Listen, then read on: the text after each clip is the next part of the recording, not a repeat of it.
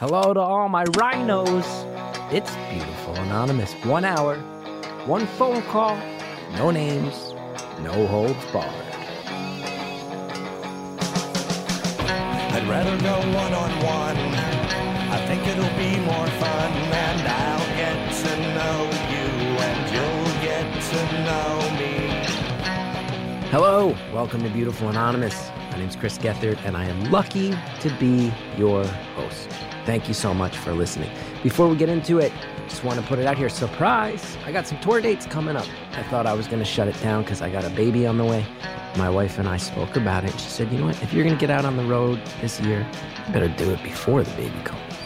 So I'm going to do the Southeast. I haven't been through the Southeast. I know there's a lot of uh, beautiful Anonymous fans in the Southeast. So I'm doing Charleston, South Carolina, Durham, North Carolina, Wilmington, North Carolina, Nashville, Tennessee, Huntsville, Alabama, Atlanta, Georgia. Go get tickets at chrisgeth.com right now. Would love to meet you. And of course, Brooklyn, I got my residency at Union Hall. You can get tickets for that there too. Okay, we got to talk about this week's episode because it's going to be a divisive one. I'm pretty fascinated by it. It's going to make a lot of people angry, though. People online and have stuff to say. And I want to say a few things about that. So I actively solicited this caller. Don't get mad at her.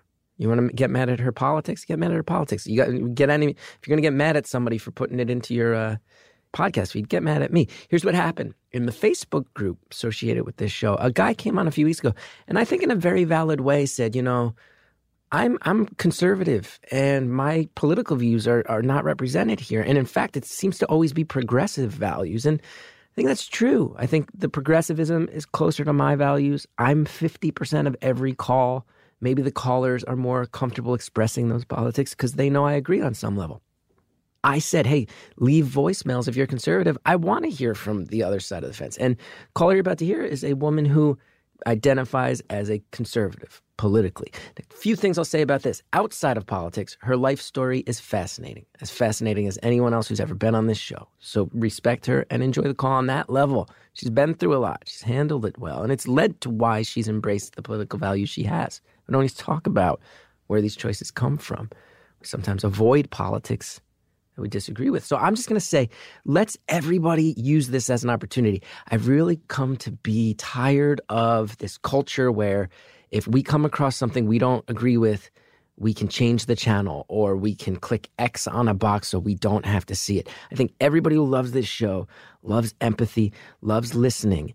And I kind of feel like, if I'm being honest, I don't think our senators listen to each other. I don't think our representatives do. And I think we have a chance to maybe be some of the people who say, let's get back to a world in which I will listen to someone I disagree with. And that doesn't mean I'm going to agree with it by the end. I might still be mad, but I'm not going to buy just into this instant rage culture. I'm going to do my part to at least hear it, where it comes from. She has a great story. She has strong opinions. There's funny moments in this. Hear it out. Remember that I asked for this to happen. So if you're mad this is out there, get mad at me. Show respect to her, even though you don't have to respect her opinions or agree with them. I don't I don't agree with a lot of her opinions. I don't endorse them.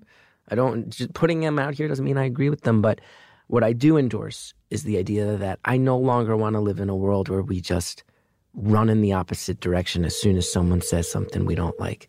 I want to have the hard conversations. This is one of them. Thank you for calling Beautiful Anonymous. A beeping noise will indicate when you are on the show with the host.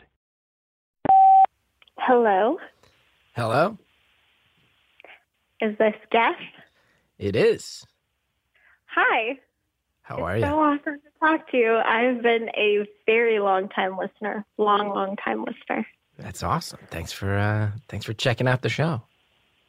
Yeah, I always kind of chuckle when I'm listening to the podcast when people tell you that, but I think it's kind of necessary if you finally get to this place and connect to you. So congratulations on all your success and for creating this really awesome podcast for everyone. Thanks. I feel really lucky that this one fell out of the sky and I was standing here when it happened. yeah. Yeah, I can relate to that. So, how are you today? How am I today?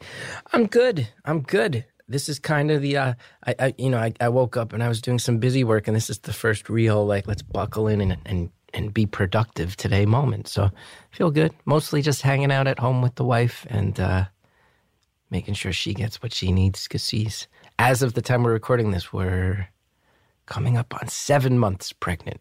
It's wild. Yes. And I'm so excited for you. Thanks. I have four children, so You do. yes, I do. How crazy? is How crazy is this of- about to get? How crazy is this last few months going to get?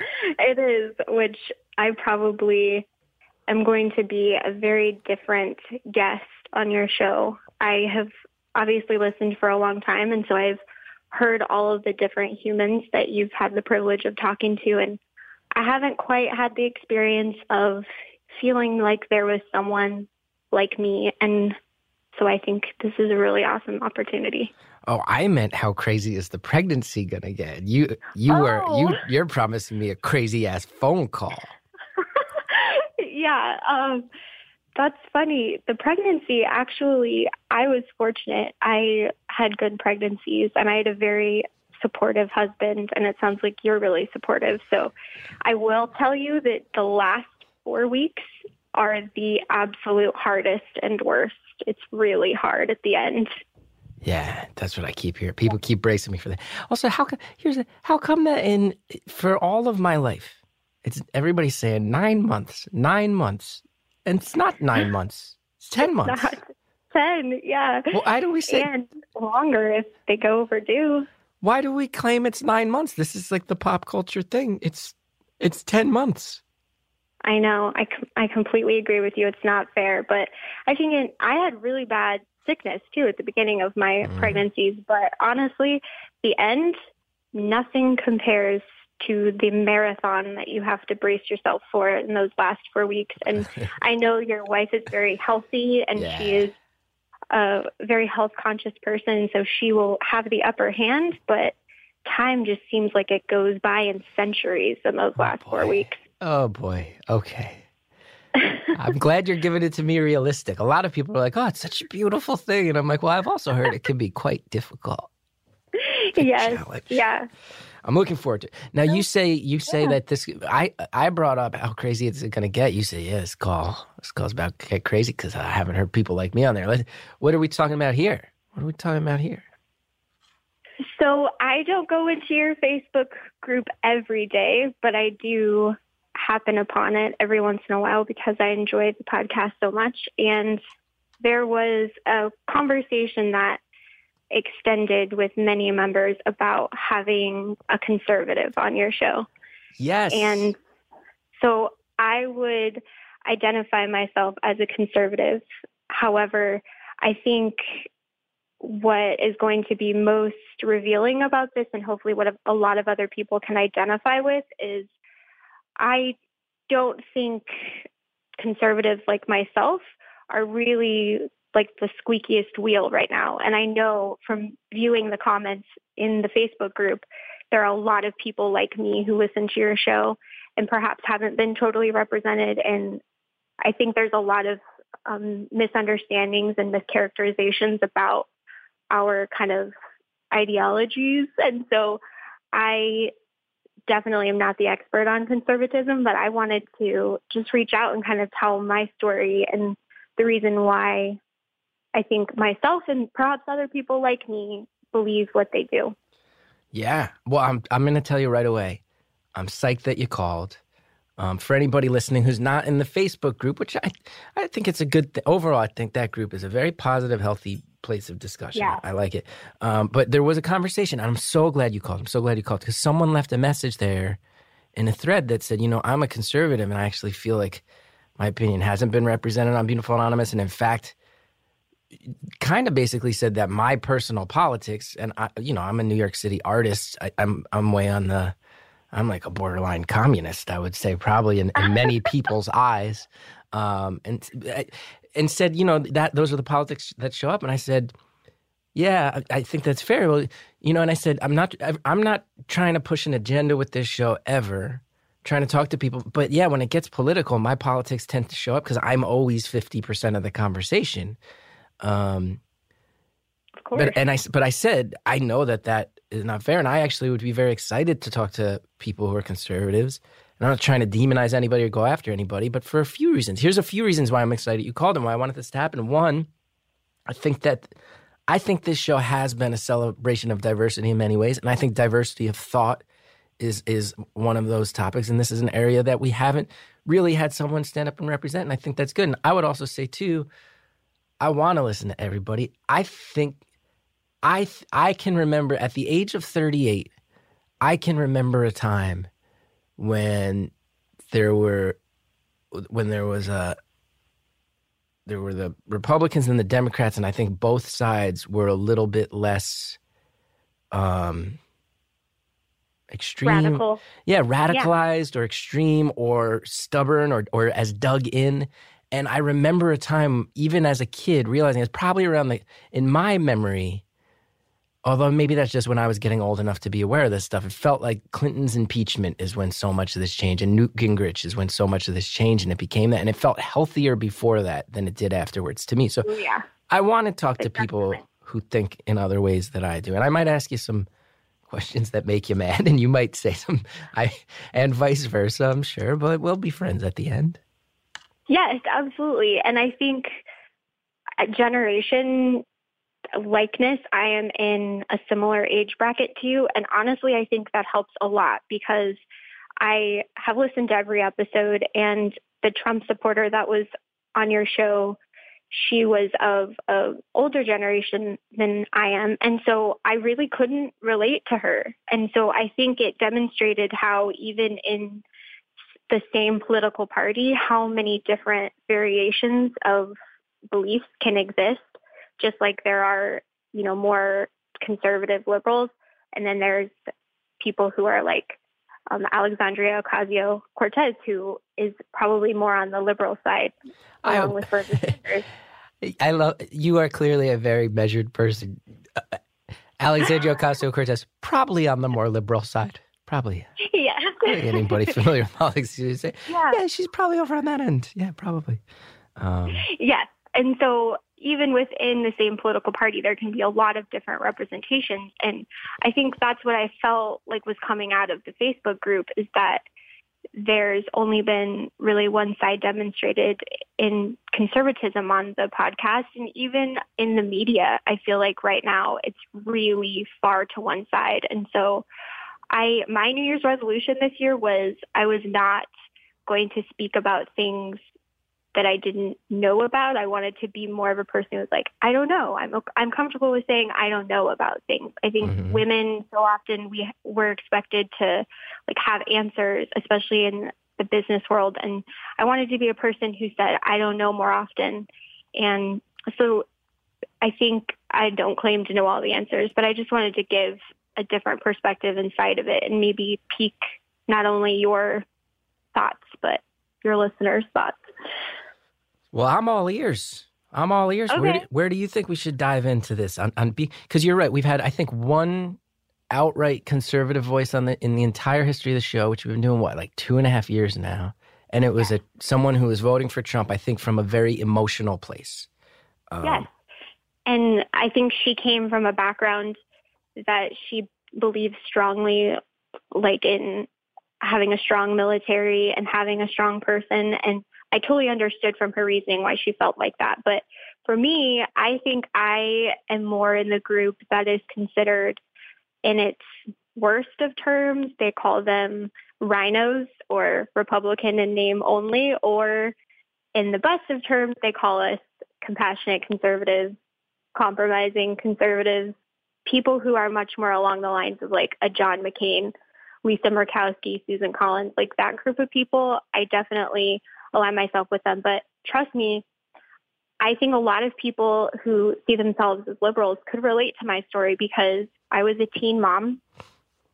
I probably have debunked every single statistic that you could have in your life based upon where I came from. It's kind of miraculous that I'm even here, like in the position that I'm in. And so I I think that makes it even more extraordinary that I identify as conservative, but there's a lot of reasons why. So I can like dive in to that. Yeah. Tell me about Yeah. that. That sounds fascinating. I think. So Yeah. Go for it. Oh, okay. So I was raised by very liberal parents. Like my parents were hippies. My mom was an open pot smoker. She smoked marijuana before it was legal in places all the time. And she was a card carrying feminist and really instilled in my family the value of women and self worth and the agency that we had as women. And my mom did not have a lot of that agency growing up. I did not have a silver spoon. There were many times where we did not have heat or we did not have food. And my parents are the true American dream of they did not have things provided for them. They made it for themselves. They took responsibility and they really tried hard and became entrepreneurs, put themselves through trade school. Both my parents never went to university or college. They just went through trade school and opened their own businesses and really struggled to provide for their family. And in high school, my mom made us volunteer for Planned Parenthood and I volunteered for the National Abortion Rights Action League and got exposure to a lot of things in the liberal sphere and grew to respect women and of course the middle class because I grew up very blue collar, or low middle class. And so it really wasn't until I went to college myself that things started to change for me. Um, my parents had a really rough divorce and they were kind of done with parenting. And so I had to move out actually when I was 16 on my own. And I moved out with a boyfriend who was in the Marines, and it was like right when we were going to war with Iraq. And so it was a really crazy time in America at that time because there was all this fear about 9 11. And I think for our generation, we can remember that because we were kind of starting our lives at that point when all that fear was happening. I'm sure you can relate to that, guess. Mm-hmm. Yes. And so I was kind of in a search for family. And so I found myself in a situation where I got pregnant really young. And I was in college and I was pregnant and I was at a crossroads where I could have quit college, gotten a job and provided for my child. But I had this stubbornness when I was noticing everyone around me that were like, oh, well, you have to drop out of school now. Like your life is over. You're going to have a baby. You have to drop out of school. You have to focus on that. I had this stubbornness in me that thought, no, I am not going to be that statistic. I'm going to stay. I'm going to finish school. And I did finish and I went on to work in an interesting job for the environment that we're in now. Um, I am actually an auditor. And so I audit basically how companies,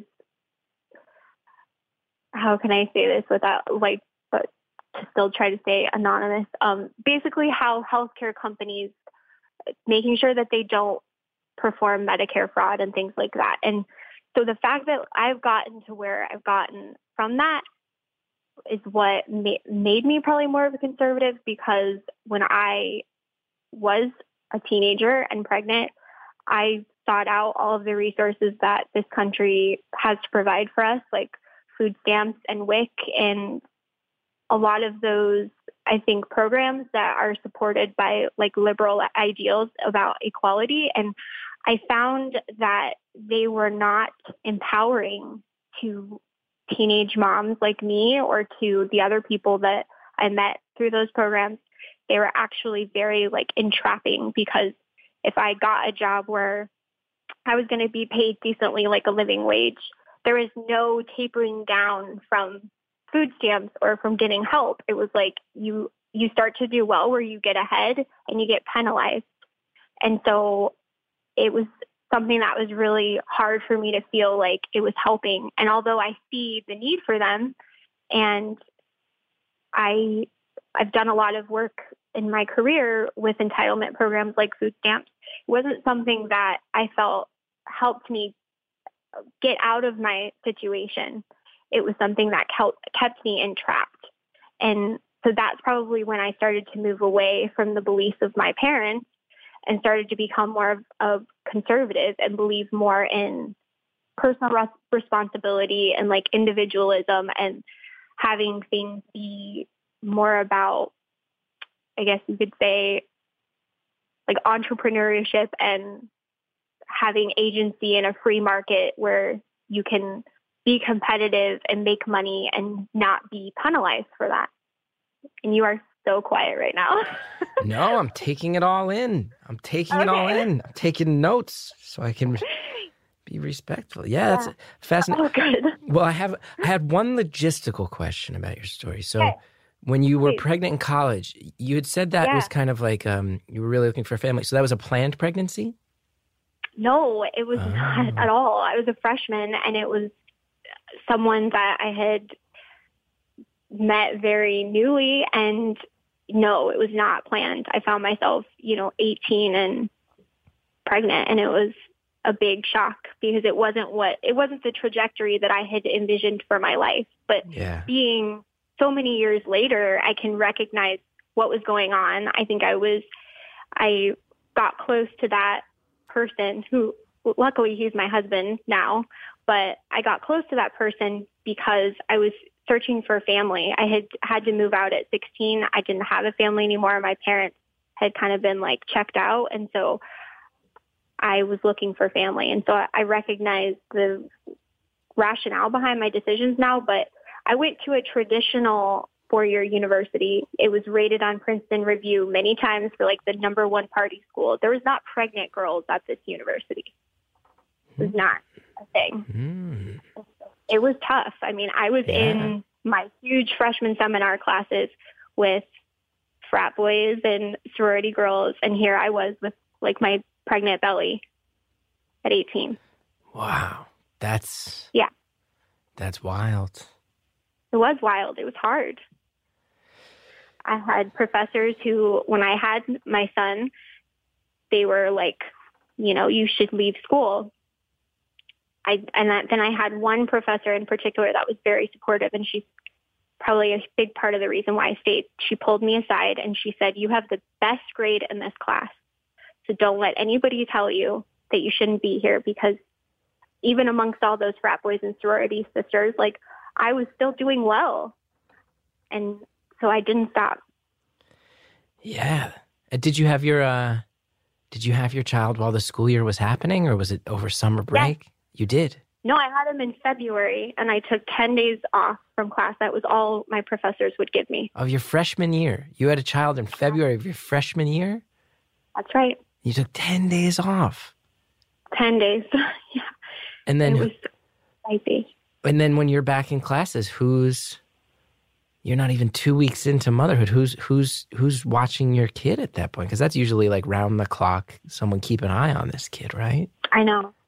So again, my parents were entrepreneurs. It's not like they could help and I couldn't by any means afford a nanny. I was in college and I didn't, I worked in work study. I didn't have a full-time job. So my husband and I staggered our schedules where he would work like late in the afternoon into the late evenings and I would go to class in the morning and work in the afternoon and come home just in time for him to leave. And that's what we did for a long time. And it was very difficult. And that's why I was so desperate to get out of that situation and to empower myself to get out of it and not to rely on somebody else.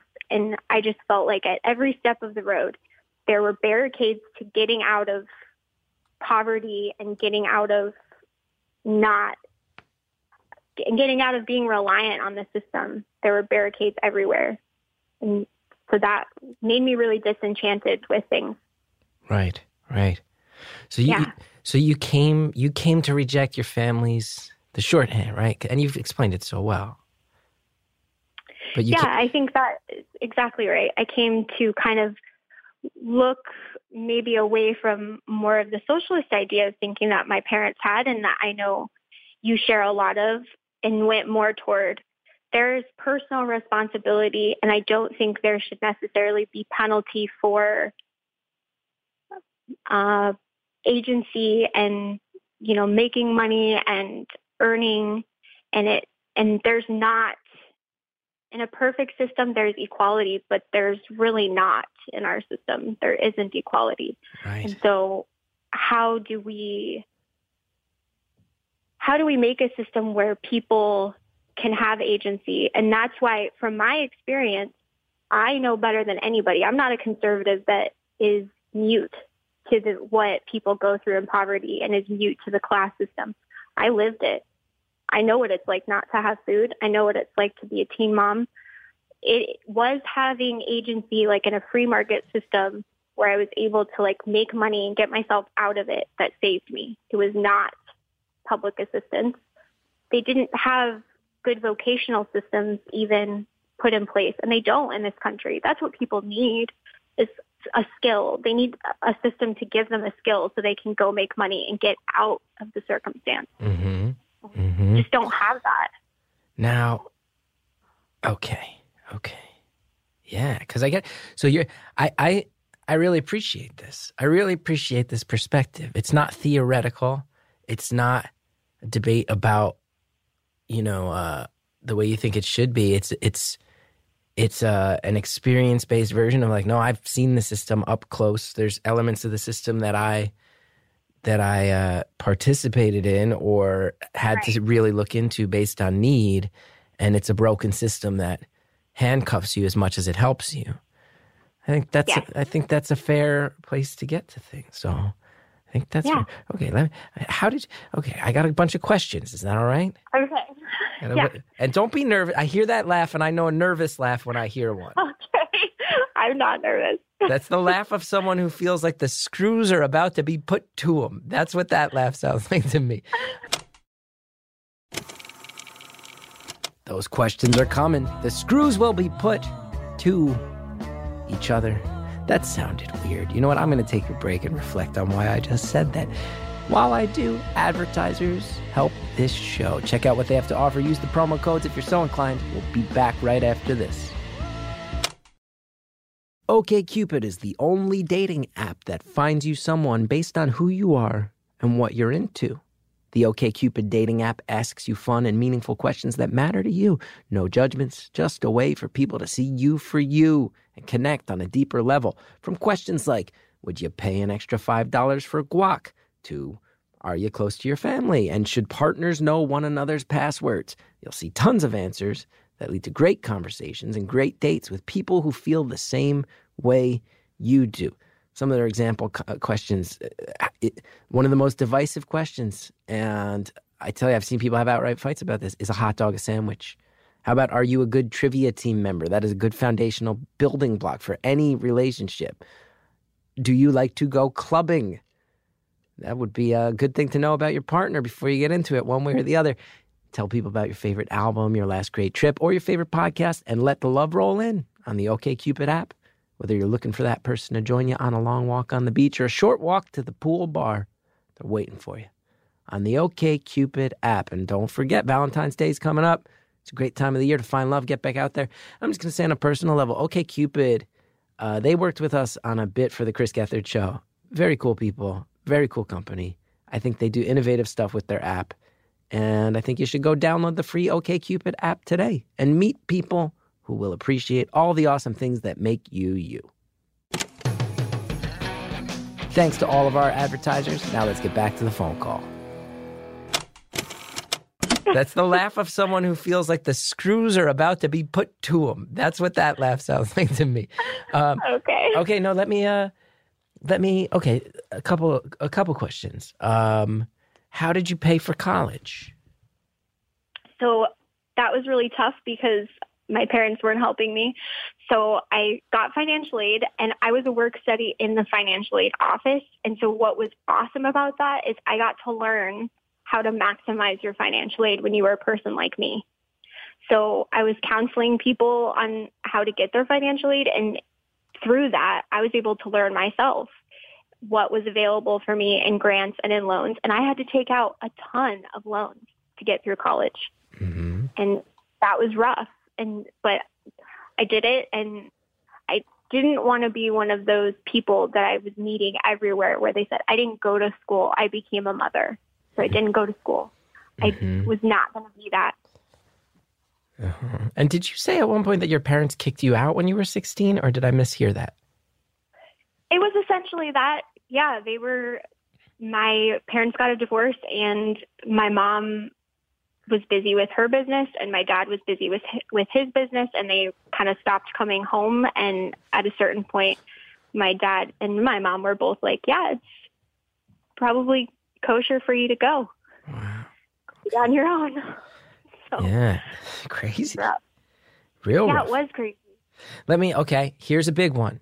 Here's a big question. Seems like, seems like there's a big turning point in this, in your story. And correct me if I'm wrong, but it seems like at the age of 18, when you decide you're having this baby, and this other college kid who wound up in the situation with you, mm-hmm. seems like a big turning point is when this guy decides to step up and be a part of this. True or false?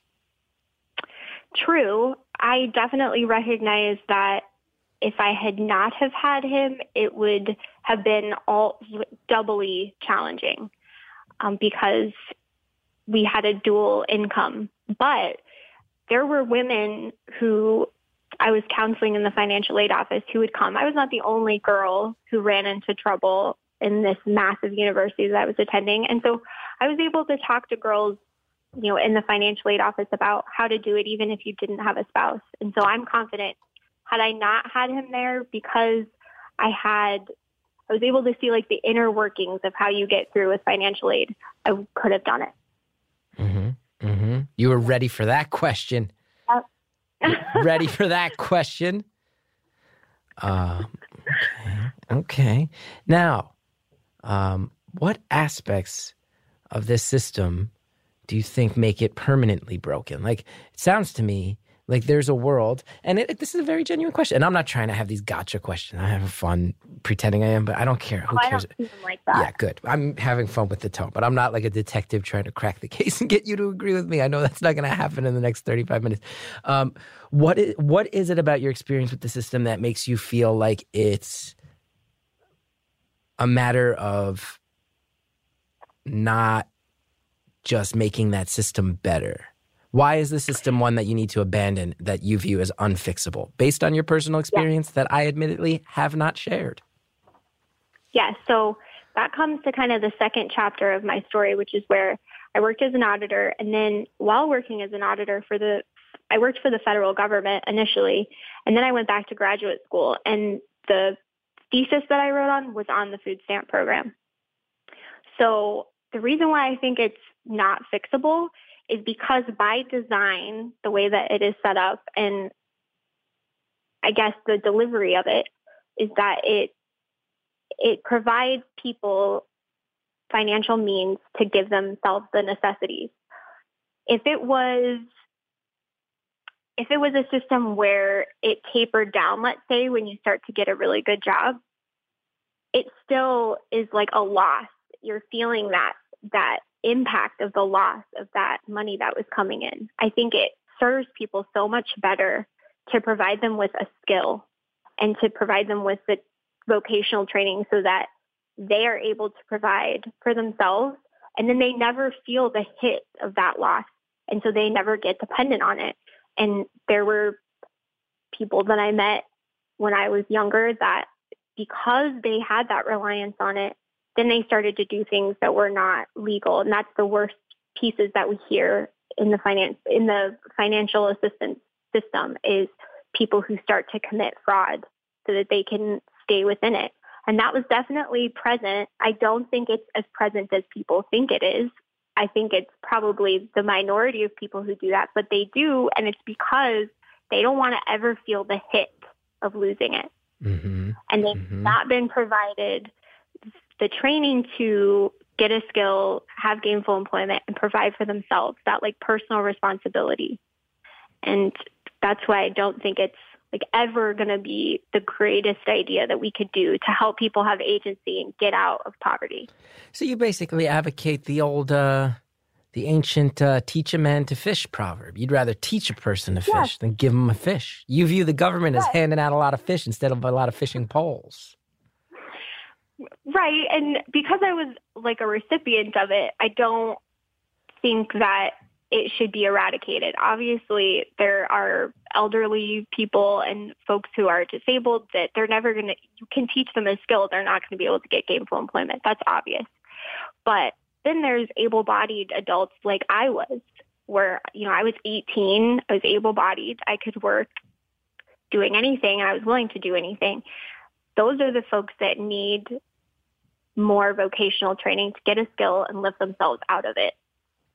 And so that's really when I started to like turn my back on it. And I just, I travel for a living. I go to every single one of the 50 states and I just finished John McCain's book. So like all of this stuff is very um, present in my mind right now because I think so often we think of conservatives, especially right now, as they want the wall, they want the government to be shut down for the wall. And there are so many conservatives who not, do not believe in that. And it was the first time that I felt like somebody got me was when I was reading John McCain's book. He does not believe, he did not believe in a wall. I do not believe in a wall. I do believe in personal responsibility and border security, and I believe in American exceptionalism, and I think that we're the greatest country on earth, but I don't believe in a wall. And there are a lot of conservatives that don't. Mm-hmm, mm-hmm. Well, that, I guess that brings me to the big one. And before we get into it, let me say this because it is funny that you're, you know, I'm so glad you called again because I did, I did sort of say I'd love to talk to someone who can speak to me honestly and, and, and intelligently about this stuff. But here's the thing your story, your personal story dovetails so much into your politics. But I also just want to say, politics aside, your life story is, is, I mean, it's really the fact that you are someone who was on your own as a teenager and then also had an unexpected pregnancy and then also still got your degree and now also travels that's it's it's a great story. Regardless of any politics you're a strong person and uh like so many of the calls on this show that's fascinating. It's fascinating to talk to you.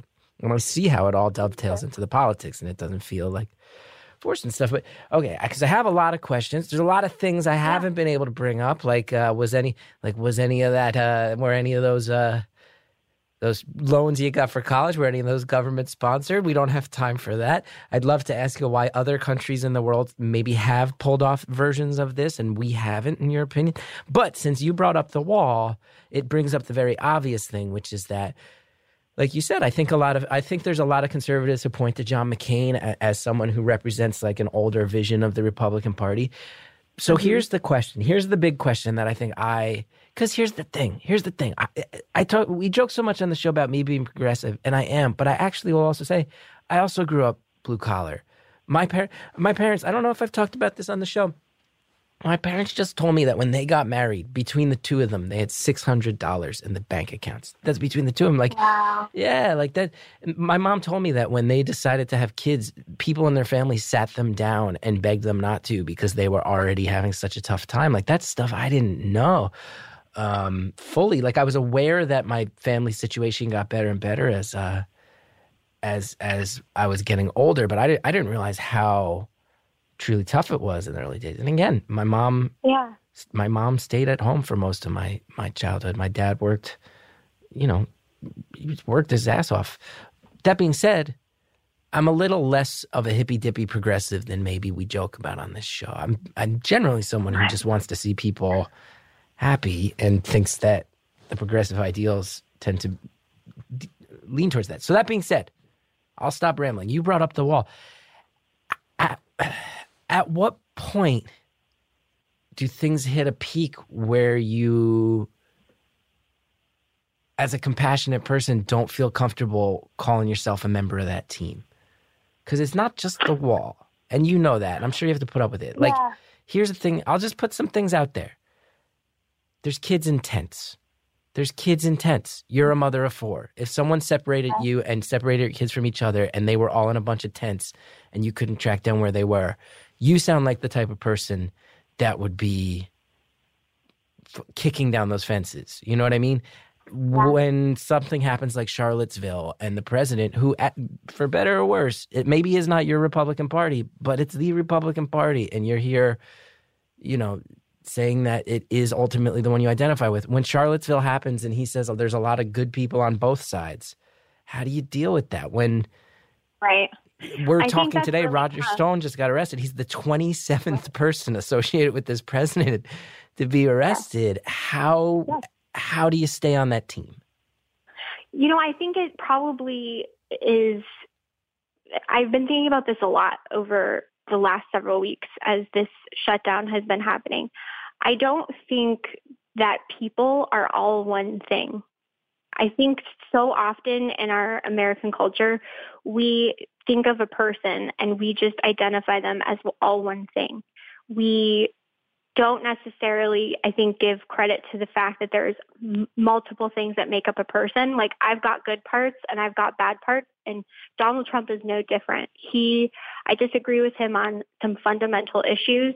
I disagree with the dog whistle that he puts out for a lot of racially charged things, and I, I think that he definitely does that. I think the difference is conservatives and people who identify themselves as liberals they hear a lot of the things that he's saying differently. And so my father now is like an adamant Trump supporter. And when we talk about these issues, it's fascinating to me because he hears things differently than you, my mom hears them. Did you say your father or your father in law? My father. So he went from so, being a pot smoking hippie to a, a hardcore Trump supporter. Trump supporter. Isn't it bizarre? Fox News, baby. Fox News goes a long way. Is he is he the brainwashed Fox News archetype?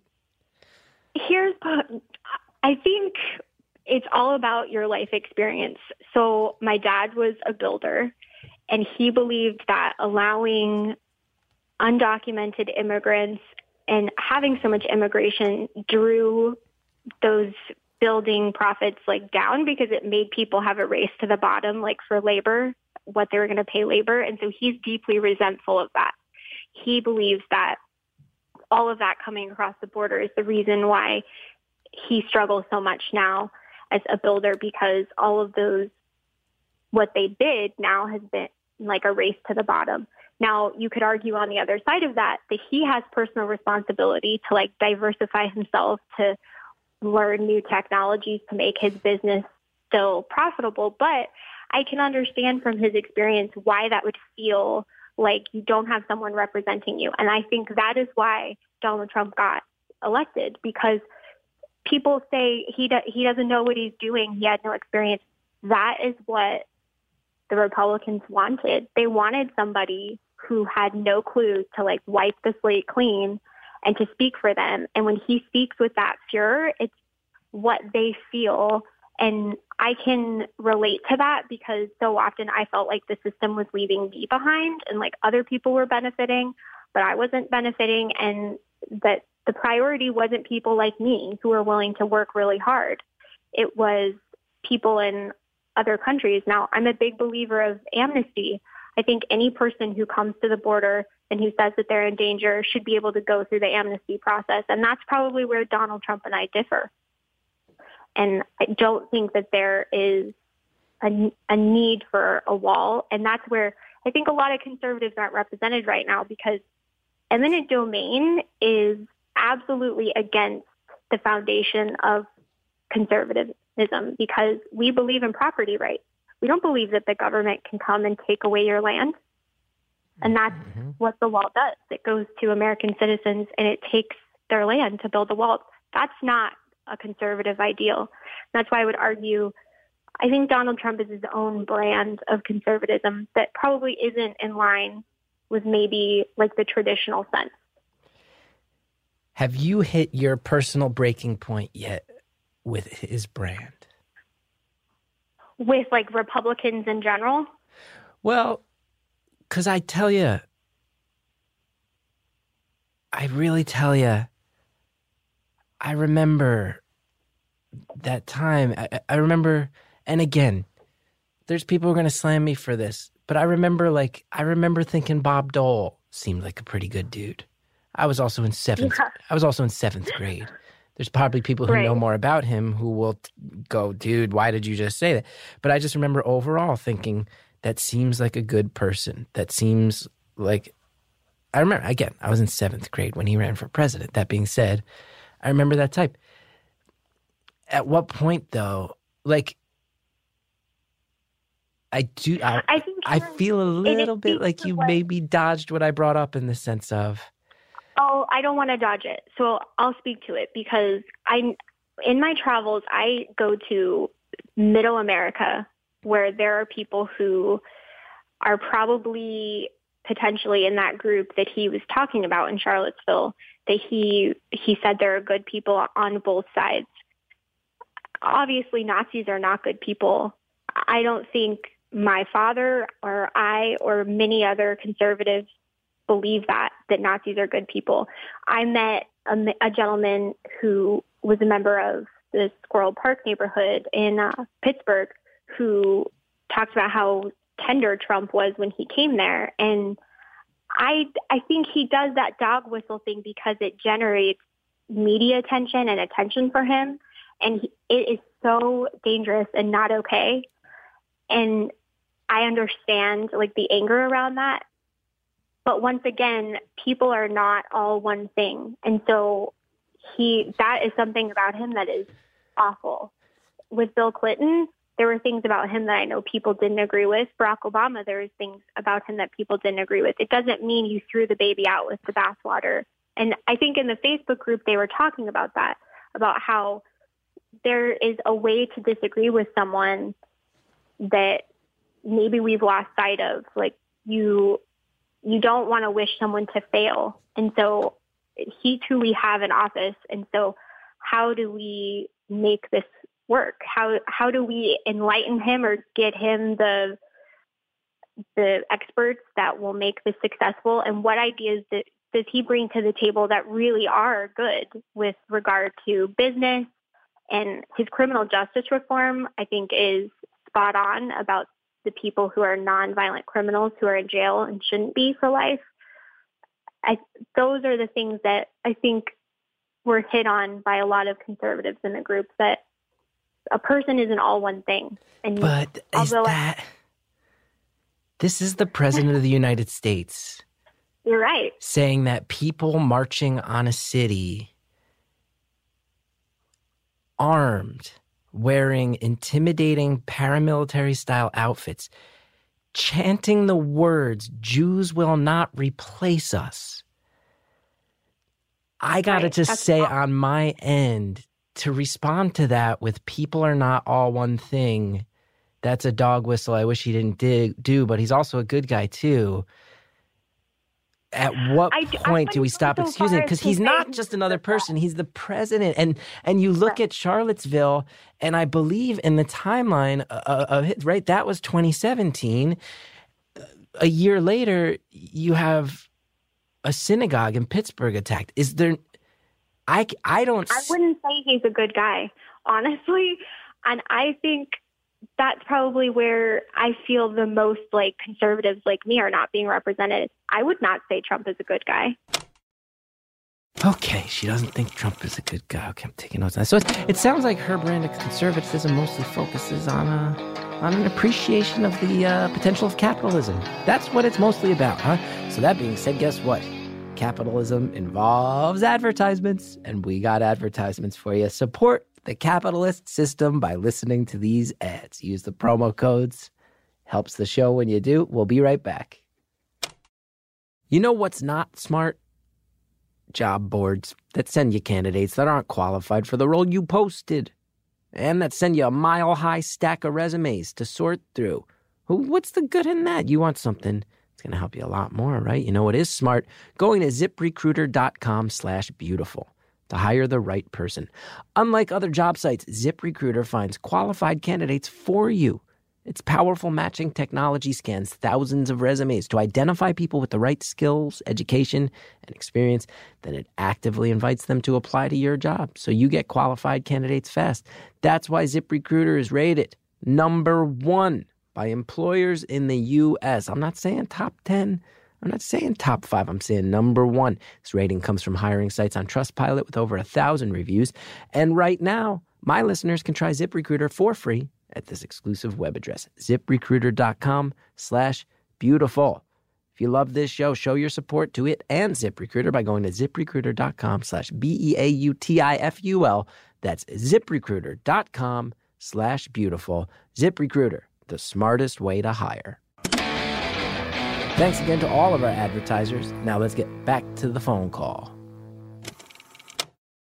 That's probably where I feel the most like conservatives like me are not being represented. I would not say Trump is a good guy. I don't believe that he is. I disagree with a lot of what he's talked about, and I think he's naive, and I think he's very easily swayed.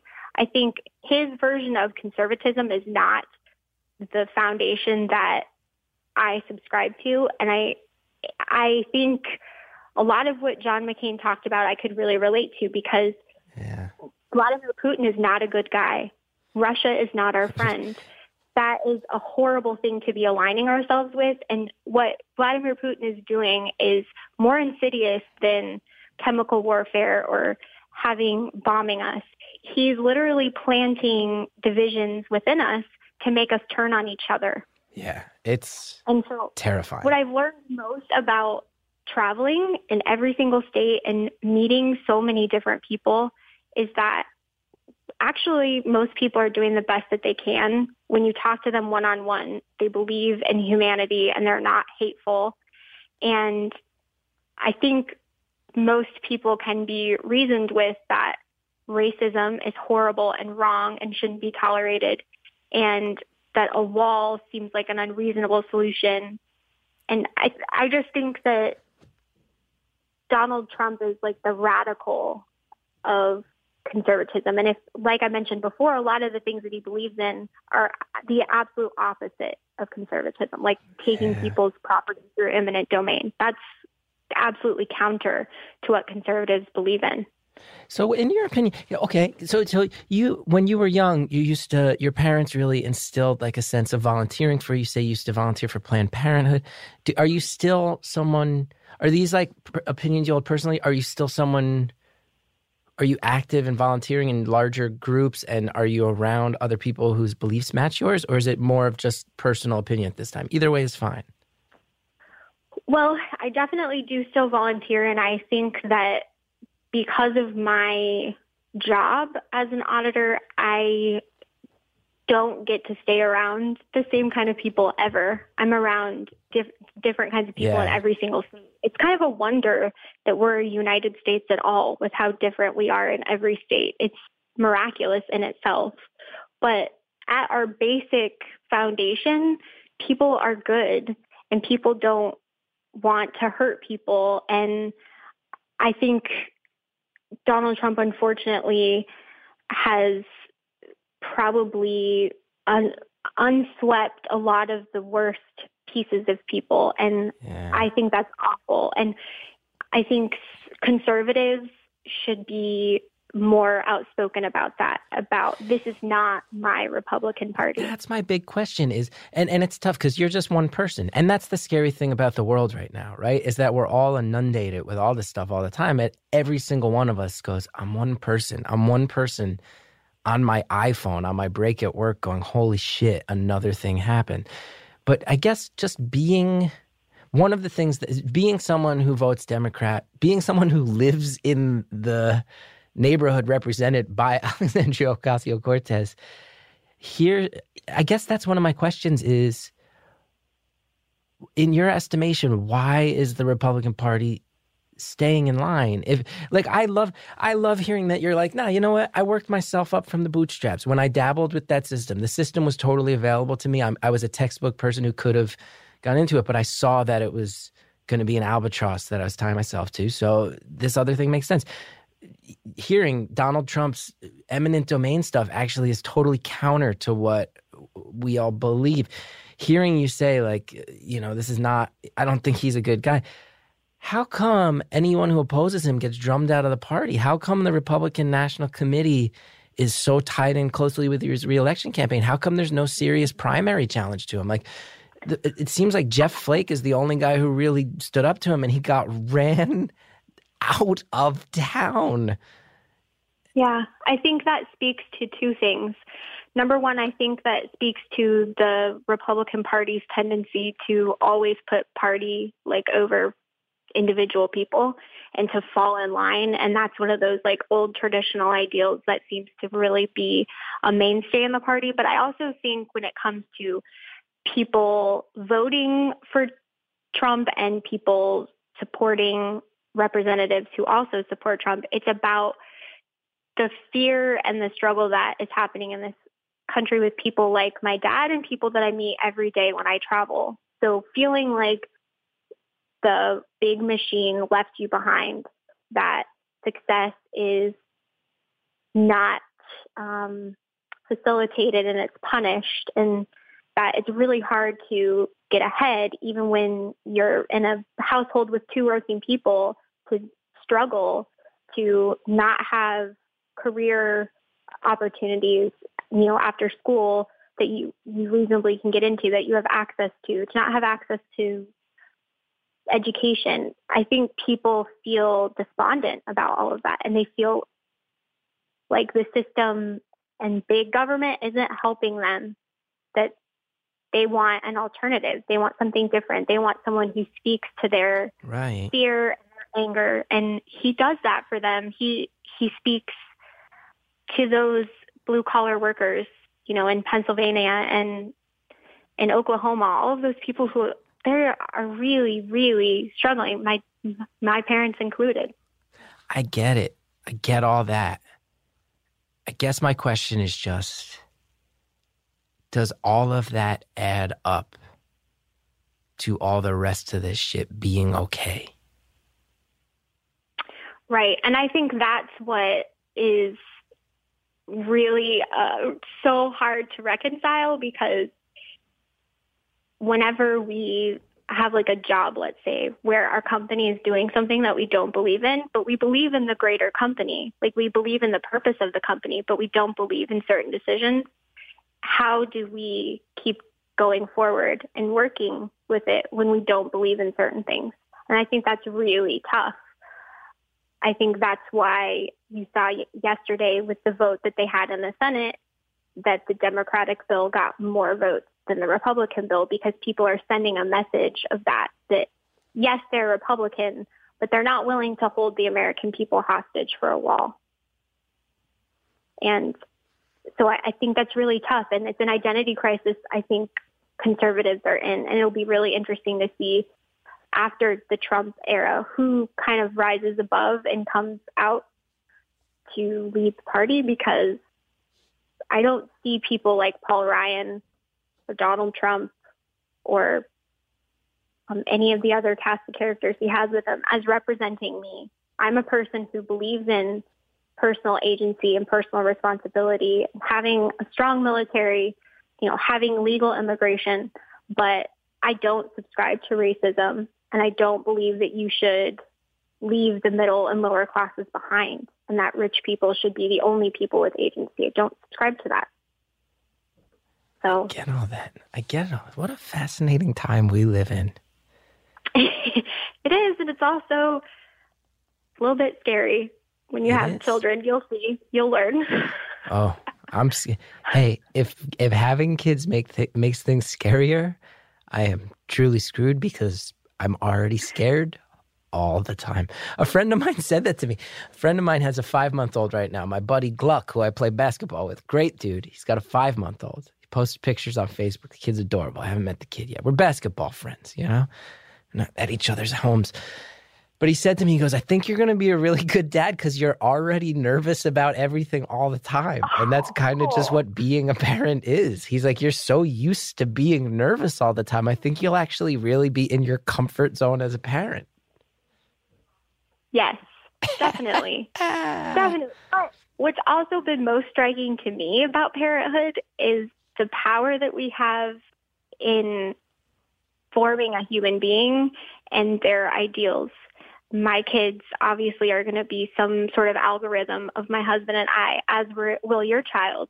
And what we say is so it's like they're sponges. Yeah. And so I've never been more convinced of the fact that, you know, racism and all those other insidious things in our society are learned.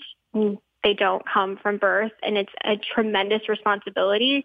When I have a teenager and my son is asking questions about things like the wall and why aren't people getting paid when they still have to work, and that just feels this like this heaviness of how do I explain this, and do it justice, and make them a good person and Yeah. empathetic. It's a lot.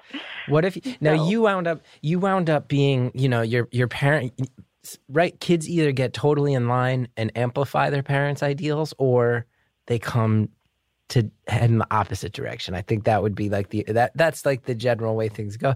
You wound up you were raised as a hippie and you've become a very uh, sort of like pragmatic conservative, self agency driven conservative, very different than how you raised. What if one of your kids also rejects your ideals and becomes a personal speechwriter for Alexandria Ocasio Cortez? how would you feel about that? If you, like, your kid mm-hmm. calls you, if you see her give a speech someday where she's like, I think Jeff Bezos owes every single American who makes less than $80,000 a year $1 million. Oh, and he calls oh, you up and he's like, That was my line, mom. I hit that three point shot. I dunked on Bezos. I think I would probably refer them to my life story of how personal responsibility yields so many great things. But I anticipate that out of four, one of them is bound to have something that is totally opposite of my beliefs. And I support that because I want them to be free minded and I look forward to the kitchen table arguments that we have that, you know, will hopefully be very fruitful. Yeah. I hope one day you're, I hope one of your kids turns around and is like, I think the government owes us all free drugs. Like some crazy, legalize Right. everything and give it to us for free, mom. Yes. One standard income for everyone. Yes. Everybody should have the same. Oh, it's going to happen. One of them is bound to do that to me. Yeah. Universal guaranteed income, free college, free healthcare. Yes. I want it all, mom. I want it all. And you know what I want to do? I want to be a social media strategist. Is that your nightmare? Is that the nightmare job for your kid to have, social media strategist? You know what's so funny about that is, yeah, that's part, that would be such an interesting thing to be confronted with because I want them to have so much more, I guess, Yeah. uh, and ambition to always do more. That was definitely what fueled me, is I just thought there always I could always do more. if one of your kids becomes an Instagram influencer, how will you feel about that? Brother, Okay. I got the big question for you. okay. Do you know what the big question is? No, because you're a human being and your choices Yeah. are made by your life story. And I respect them. And I respect the fact that you did what you did. I think that not everybody can pull off what you pulled off. I think some people do need mm. help, but that's a difference that we have. I think that the Yeah. system you described is broken in an ideal in the in the best version of the world in my opinion, that's a system that gets fixed. That does teach people skills and does teach people agency and that has end goals in sight that involve people being able to walk away with their heads held high. You don't think it's possible. I think it's due. I think it is. That being said, that's our fundamental difference. So I think we can see each other there. I think you and I would get along. I don't think we'd fight if we politics came up. And it sounds like some of the things that really frighten me are things that also disgust you and that Yeah. it's, it's a matter of breaking points and whatnot. We've talked about that. So here's the big Absolutely. question. Here's the big question. November 2020. You're in the voting booth. Now, no one knows mm-hmm. who you are. This is an anonymous show. You're in that voting booth. You've said, I don't think Donald Trump is a good guy. You've said, I don't think he actually represents conservative ideals.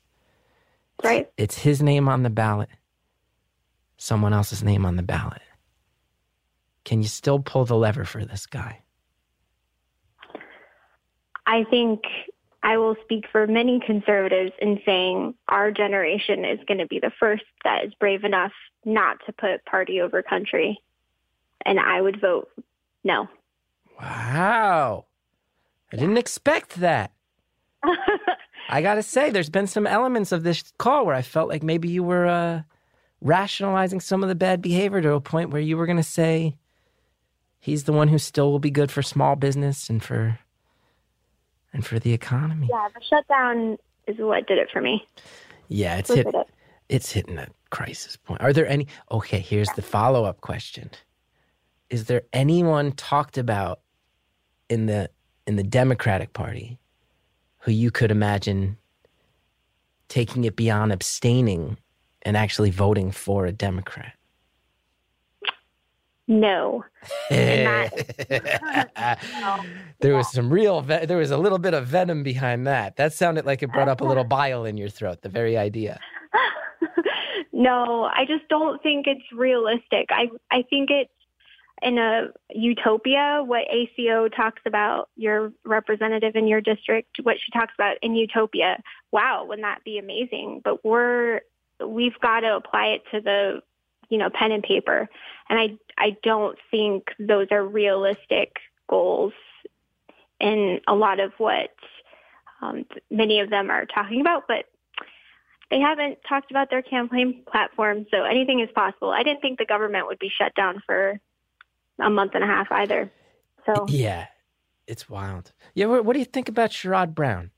You know about him from Ohio? I do know about him. Yeah, he is a really interesting character. He's a person I'm watching, but me too. I, I don't think I'm on the. I would ever be on the AOC or Bernie Sanders uh, train. Beto, you're not voting for Beto skateboarding around in that No. parking lot? Oh, Beto's No, his teeth cleaned. No. a punk rocker who skateboards. Uh, that's I'd vote for him just because of that. I'd vote for him just because he's into punk rock and he skateboards. Because of his dental hygiene. I mean, it, it- great looking guy. Beto is the candidate who most likely uh, would have hung out with me in high school, and therefore I like him a lot. Sherrod Brown, though, he's that. I'm here's the Democratic Party used to be the one that said, "Hey, to the working man, we want to protect your union." Or you not? You don't like unions, even though you like the working class and you're about agency. You don't like the unions. I don't because once again, it's all about that individualism. That when something happens, having that self agency to make radical individual change. And I think unions, though well intentioned, a lot of times they can stagnate that. And mm. so to slower change and I think we should all have personal agency. Yeah. I like you. Thanks, Gus. I, I've always liked you. I like you. I like your story. I wish. Thank uh, you. I wish. I guess I wish there were. I wish someone would stand up on the Senate floor who'd say, I'm a Republican, but what the fuck are we doing? I wish that would happen, and I'm really disappointed it hasn't happened yet. I agree with you. And that is all about just their rigidity and being so for the party and believing that when we are with somebody, we have to support them no I- matter what. I really hope that someday in the future, the word McConnell is used to indicate a boogeyman like terrifying oh. creature that Oh. children should fear. That's just my personal opinion. got everything he wanted, and I'm I wonder how he feels about that now. I That think he's reflecting. just drop the party stuff and get this get the kids out of the tents. Can we get the kids out of the tents and then we'll talk? Oh gosh, that's awful. You're nice though, and thank you for calling. Yes, not all con- conservatives are racist or bad people. And I'm not teaching my kids that. And I just needed people to know that. I think that's really great and reassuring to hear, very genuinely. Um, the values, the country is better off when there's balance and there's different perspectives. And to hear you say, I remember a time where this was about let me make my own money, let me pull myself up by my own bootstraps. It's not about racism, it's not about xenophobia. To Right. hear that makes me feel like maybe we can get on the other side of this era where both people on both sides chill out and Amen. talk to each other once again. Amen. Thank you so much. Thank you.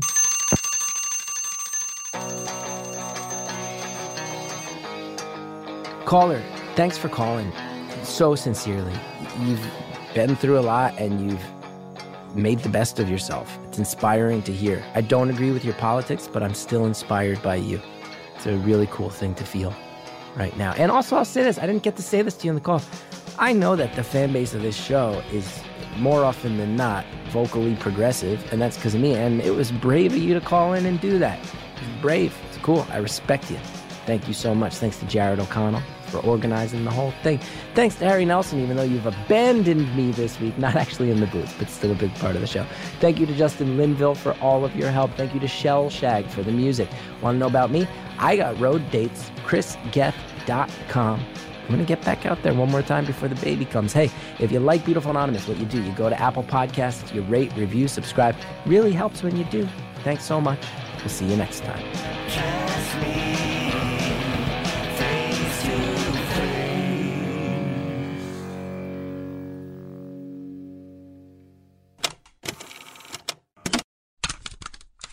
Next time on Beautiful Anonymous, it finally comes to this. But I think people still see you as that kind of like underground, more niche guy. Is niche an annoying word? Probably, but It's a terrifying. Uh, it's actually a terrifying word. It means it means that it, that's the scary. I think that's why I'm so scared lately. Is like, oh no. well, I've now gotten too successful to still genuinely be underground cool, but I'm not successful enough, okay. so I'm still niche. And that sounds to me like someone whose career could fall apart in five minutes. That's what that. No, also, does this mark a low point in the show? Does me begging a 24 year old to explain to me if I'm cool or not mark an official low point in the history of Beautiful Anonymous? You're so cool. That's next time on Beautiful Anonymous.